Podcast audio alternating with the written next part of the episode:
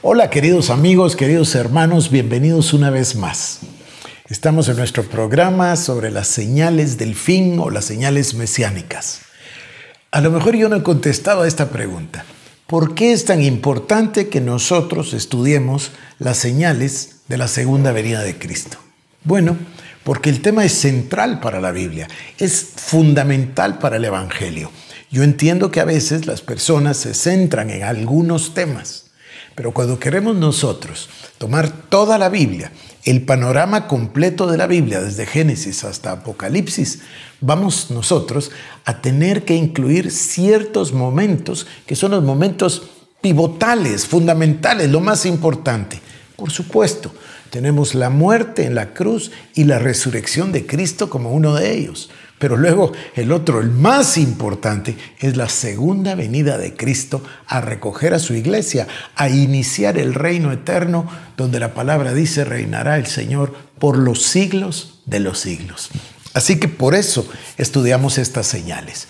Las estudiamos también porque, como dice Mateo 24, y vamos a volver a leerlo, el Señor nos anuncia que estas señales, pongamos atención, porque son las señales del fin. Además hemos hablado con usted también de que en ese tiempo habrá una apostasía en la iglesia. El amor de muchos se enfriará, dice el Señor. Abundará la cizaña. Mire, este es un tema relevante y un tema que es permanente. Siempre se encuentra adentro de la iglesia, como, pasaba también con Israel, el trigo y la cizaña están juntos. Y el Señor dice, no quites la cizaña, no vaya a ser que arranques el trigo. Déjalo, porque en la cosecha del último tiempo, entonces los ángeles separarán unas cosas de las otras. Separarán la cizaña del trigo. Este es el mismo tema de los vasos de honra y de deshonra. Este es el mismo tema que al final vamos a tener que hablar del calvinismo y de la predestinación. Pero eso no es nuestro tema ahora. Yo lo que quiero contarle es que estoy muy bendecido eh, con los comentarios de ustedes, con lo que me hacen llegar y estoy muy, pero muy motivado. Que ahora esta es una idea de Dios. En todos los estudios mezclaremos dos hilos conductores.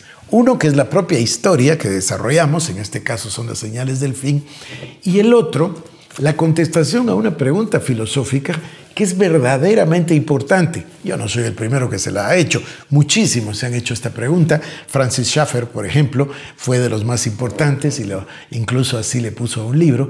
Y después vino Chuck Colson, eh, también discípulo de Schaeffer, y también le puso así a un libro. La pregunta es, ¿y ahora cómo viviremos? Bueno, si nosotros estamos aprendiendo de las señales del fin, tiene un objetivo el objetivo no es solo asombrarnos y maravillarnos de la perfección de la Biblia. El objetivo no es solo asustarnos de todo lo que viene. No, el objetivo es reconocer las señales con una sola finalidad. ¿Cómo debemos vivir a partir de ahora para serle agradables a nuestro Señor Jesucristo y esperar su venida? Es, de eso se trata en realidad. Y por eso me voy a permitir mezclar dos hilos conductores en toda nuestra narrativa a partir de ahora. Voy a retroceder un poquito para recordarle dónde andamos. Hablamos de Daniel capítulo número 11 y vimos este tema que vimos en la televisión hace pocos años o pocos meses, que es el tema de la primavera árabe. Ya le mostré yo, egipcio contra egipcio, hermano contra hermano, esa especie de conflicto o guerra civil, si usted la quiere llamar, que se le dio en llamar la primavera árabe. Bueno, Luego le hablé de una unión entre Turquía, Irán y Rusia. Eso ya está aquí también en las noticias. Eso es muy, muy importante. Como Turquía le dio la espalda a la OTAN y prefirió unirse con Irán y con Rusia. Irán es verdaderamente importante en este tema porque es muy posible que de Irán provenga el ataque eh, original contra Israel. Así que tenemos nosotros que poner atención, mucha atención a Irán y a esa búsqueda incesante eh, de ellos por, por tener poderío nuclear, porque ese es verdaderamente el conflicto. Bueno, luego yo ya le mencioné la hostilidad de los enemigos de Israel, todos los que rodean a Israel, eh, eso no necesito repetirlo. El reino unificado, le mencioné la agricultura extraordinaria, la fuerza de defensa de Israel, Jerusalén como el centro del conflicto y ya vamos a llegar a la reconstrucción del templo. Es un tema importantísimo el del tercer templo. Ya, ya vamos a llegar ahí. Eh, posiblemente en el próximo programa comencemos nosotros a, a tocar este tema. Luego, Daniel capítulo 7 y versículo 8 también nos habla y es una profecía importantísima, del alza del ISIS. El ISIS, este eh, Estado Islámico en Irak y en Siria. Y va a emerger o está emergiendo en realidad ya un califato radical en Irak y Siria. Esto del califato, pongámosle atención, es muy importante, muy importante. Yo voy a hablarle en el próximo programa, bueno, comenzaré hoy mismo, del tema del anticristo. Y entonces vamos a ver nosotros cómo ese califato se quiere instalar y cómo se quiere instalar en Jerusalén y cómo quiere poner sus oficinas centrales ahí en el monte del templo. Pero no me quiero adelantar. Eh, hablamos del alza del antisemitismo global, Zacarías 14, Ezequiel 38, el Salmo 83, el profeta Joel en el capítulo número 3, ya nos hablan a nosotros acerca del crecimiento de ese antisemitismo en todo el mundo. Aquí quiero llamarle la atención de una cosa que el Señor Jesucristo citó en Mateo 24. Dice, os aborrecerán unos a otros, os entregarán unos a otros. Y le está hablando a la iglesia, le está hablando a sus discípulos. Entonces, yo establezco un paralelismo entre ese odio hacia Israel, pero también el odio hacia la iglesia. Yo le hablaba de una cosa que llamé el espíritu de Satanás. Bueno, no es que Satanás tenga un espíritu, Satanás es un espíritu y, es Satanás. Bueno, el deseo, la intención, lo que yo llamé espíritu de Satanás ha sido siempre la destrucción del pueblo de Dios. Mire, él ha emprendido una y otra vez contra el plan divino. Allá en el jardín del Edén contra Adán y Eva. Recuerde cuando el Señor Jesucristo nació, él actuó para poner en la cabeza de Herodes la idea de asesinar, eliminar a toda una generación de niños con tal de terminar al Señor. Igual ha sucedido con el pueblo de Israel. Ya le conté de Roma, un millón cien mil muertos eh, por Roma entre el año 70 y el año 135, la dispersión de todo el pueblo de Israel con el objetivo de hacerlo desaparecer.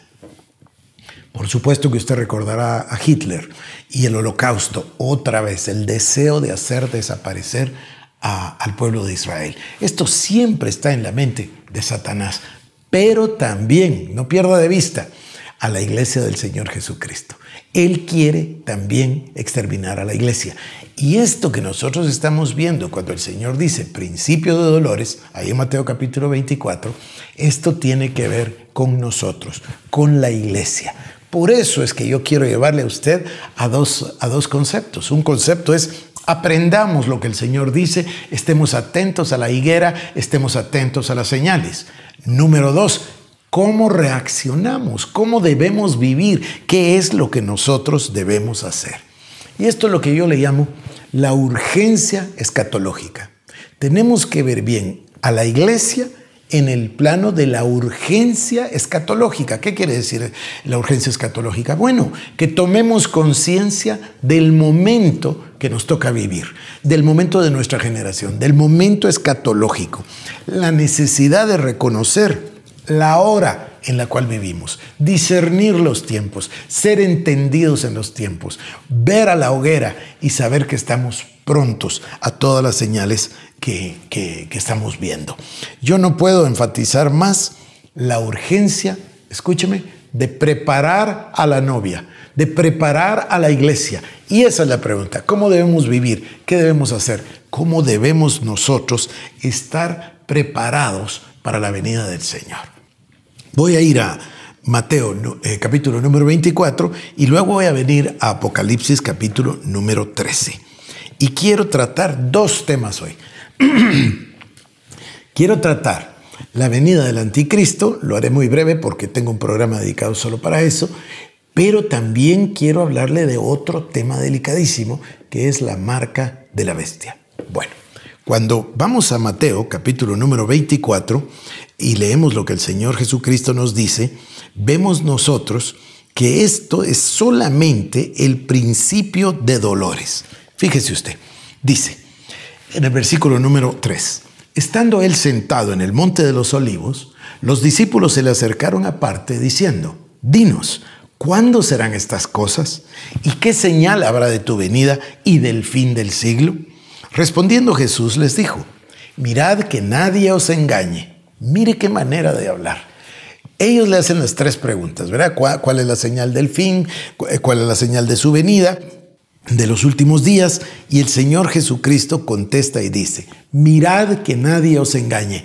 Cuando alguien nos dice esto, es como decirnos, mira, pon atención, pon mucha atención porque va a haber muchas voces y puedes ser engañado. Así que mira bien que nadie os engañe. Y el Señor Jesucristo explica, dice, vendrán muchos en mi nombre diciendo, yo soy el Cristo, y muchos engañarán. Yo le hablé a usted de la apostasía de la iglesia. Le hablé de cómo muchos enfriarán. Lo vamos a volver a leer. El día de hoy está marcado por estos problemas de la iglesia.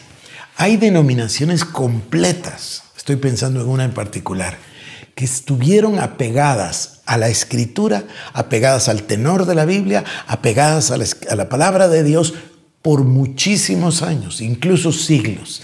Y sin embargo ahora al final del siglo XX y al principio del siglo XXI han comenzado a tener inmensas discusiones hacia lo interno de estas denominaciones, incluso se han partido. Incluso una de ellas en la que pienso no se partió en dos, sino que en tres. Se parten pensando, por ejemplo, en la agenda gay. ¿Es permitido que haya un pastor gay? Es permitido que haya una pastora lesbiana, es permitido que haya una pastora lesbiana casada con otra pastora lesbiana dentro de la iglesia y la iglesia discute estas cosas con lo que llama tolerancia, con lo que llama amplitud y se aleja, se separa de la palabra de Dios. Esto está sucediendo hoy. Mire usted los encabezados de los, de los periódicos. Esto está sucediendo aquí delante de nosotros. Son señales. A ver, voy a seguir. Vendrán muchos en mi nombre diciendo yo soy el Cristo y a muchos engañarán. Y oiréis de guerras y rumores de guerras.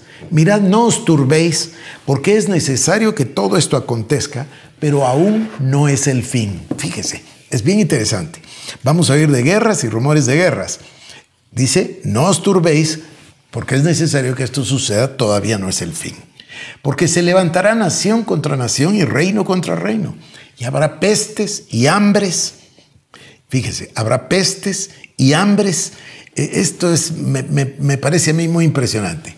Pestes, hambres y terremotos en diferentes lugares. Es lo que estamos viviendo.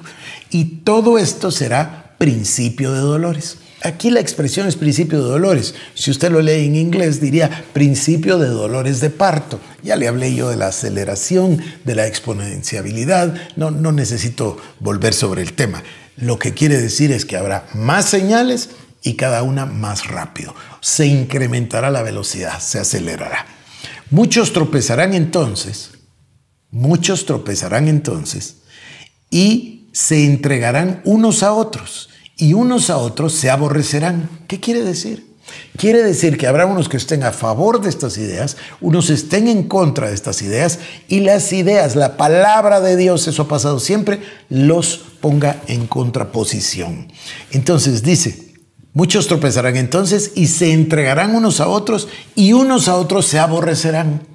Luego dice, muchos falsos profetas se levantarán y engañarán a muchos. Esto es como una consecuencia, es, lógico, me parece natural. Y por haberse multiplicado la maldad, el amor de muchos se enfriará. Es decir, habrá muchísimos desilusionados. Mi iglesia se fue para allá, mi iglesia se fue para allá, en mi iglesia se separaron por la doctrina, en mi iglesia tal y tal cosa, y el amor de muchos se enfriará. Mire qué responsabilidad más grande para todos nosotros. Pero ahora viene el mensaje, más el que perseverara hasta el fin será salvo. Hay que perseverar hasta el fin. Eso es a lo que nos está llamando el Señor.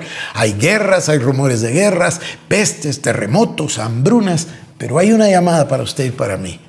¿Cómo debemos vivir? Bueno, pegados de Cristo, tomados de la mano de Cristo y con un objetivo, perseverar hasta el fin, porque el que persevere hasta el fin será salvo. Y será predicado este Evangelio del Reino en todo el mundo para testimonio a todas las naciones y entonces vendrá el fin. Quiere decir que del principio de dolores al momento donde dice la palabra, entonces vendrá el fin, todavía hay unas señales, ahí hay un plazo. Ahí habrá aborrecimiento, entregarán unos a otros, se enfriarán muchísimos, pero también habrá una predicación del Evangelio en todo el mundo. Verso 15. Por tanto, cuando veáis en el lugar santo, y esto es a donde voy, la abominación desoladora de que habló el profeta Daniel, y todavía dice, el que lea entienda, entonces los que estén en Judea huyan a los montes. El que esté en la azotea no descienda para tomar algo de su casa. El que esté en el campo no vuelva atrás para tomar su capa. Mas hay de las que estén en cinta y de las que críen en aquellos días. Orad pues que vuestra huida no sea en invierno ni en día de reposo. Porque habrá entonces gran tribulación, cual no ha habido desde el principio del mundo hasta ahora, ni la habrá. Y si aquellos días no fueran acortados, nadie sería salvo, mas por causa de los escogidos, aquellos días serán acortados. Entonces, si algunos dijere, mirad aquí está el Cristo, o mirad allá está, no lo creáis, porque se levantarán falsos Cristos y falsos profetas, y harán grandes señales y prodigios de tal, manera, de tal manera que engañarán, si fuere posible, aún a los escogidos. Ya os lo he dicho antes, así que si os dijeren, mirad, está en el desierto, no salgáis, no salgáis, o mirad, está en los aposentos, no lo creáis, porque como el relámpago que sale del oriente y se muestra hasta el occidente, así será también la venida del Hijo del Hombre, porque donde quiera que estuviera el cuerpo muerto, ahí se juntarán las águilas. Yo quiero hablarle ahora de la venida del anticristo. Mire, todas estas calamidades, la palabra de Dios dice, harán que la sociedad clame por alguien que dé la paz, que traiga la paz, que establezca la justicia. Lo que el mundo entero está pidiendo es un liderazgo. Yo no sé si usted escuchó las noticias hace dos, tres días salió en un periódico de mucha reputación que el ex primer ministro británico Gordon Brown está diciendo, ya sugiriendo o pidiendo, si lo quiere así, que debido a esta pandemia del coronavirus, él sugiere que una forma muy activa para poder controlar el virus y para poder controlar sus consecuencias sería un gobierno mundial. bueno, él es la primera voz, ahora tiene un ex primer ministro británico, eh, diciendo esto. Esto lo van a empezar a decir todos. Ponga usted atención. Van a, van a exigir un líder, alguien que, que, sea muy inteligente, que tenga ojos sagaces, como dice el libro del profeta Daniel, que sea muy inteligente, que sepa hablar y que hable grandes cosas, como dice la escritura. Mire, nos viene a la memoria Hitler con una oratoria eh, expresiva, con una mirada eh, verdaderamente maligna, pero muy inteligente, etc. Hoy, ya el mundo está pidiendo un líder de esta naturaleza. Usted lo va a ver levantarse, va a ser un gran orador con una gran voz, con planes para traer la paz y luego se va a presentar. Pongamos atención porque hay una trilogía satánica. Satanás, el anticristo y el falso profeta. Yo quiero hablarle esto con detalle para poder llegar también al tema de la marca de la bestia. Porque no solo tenemos el tema del anticristo, sino que tenemos el tema de la marca de la bestia. Y lo quiero hacer de una vez el día de hoy. Voy al capítulo 13 del libro de Apocalipsis, verso 16 dice, y hacía que todos, pequeños y grandes, ricos y pobres, libres y esclavos, se les pusiese una marca en la mano derecha o en la frente, y que ninguno pudiese comprar ni vender sino el que tuviese la marca o el nombre de la bestia o el número de su nombre. Voy a repetir. Hacía que a todos, pequeños y grandes, ricos y pobres, libres y esclavos, se les pusiese una marca en la mano derecha o en la frente, y que ninguno pudiese comprar ni vender, sino el que tuviese la marca o el nombre de la bestia o el número. Fíjese usted, la, palabra de Dios dice que este anticristo va a mandar a poner una señal en la mano derecha o en la frente de cada uno. Esa tecnología ya existe. Y sin esto no va a poder hacer transacciones, ni comprar ni vender. ¿Qué quiere decir eso? Que estará totalmente fuera del sistema. Quiere decir que la iglesia debe comenzar inmediatamente a pensar y a hacer provisión para ese tiempo. Porque todos los que reciban la marca de la bestia y los que adoren a la bestia no entrarán en el reino de los cielos. Quiere decir que nosotros tenemos que tenerlo clarísimo de forma de que nosotros no vamos a participar. Mire, se me está acabando el tiempo. Voy a repetir esto y paso al, siguiente programa porque tengo mucho entusiasmo de mostrarle esta, este tema del anticristo.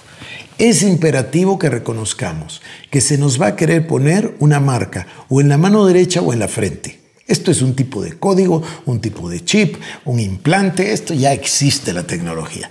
El tema es que nos tendrán controlados a todos y el que no tenga esa marca no podrá comprar ni vender. Quiere decir que tiene que ser autosuficiente de otra forma, ¿no es cierto? Y dice que el que tenga la marca de la bestia, el que adore a la bestia, no entrará en el reino de los cielos. Nos vemos en el próximo programa. Le dejo un abrazo y mi deseo de que la paz de Dios esté con usted.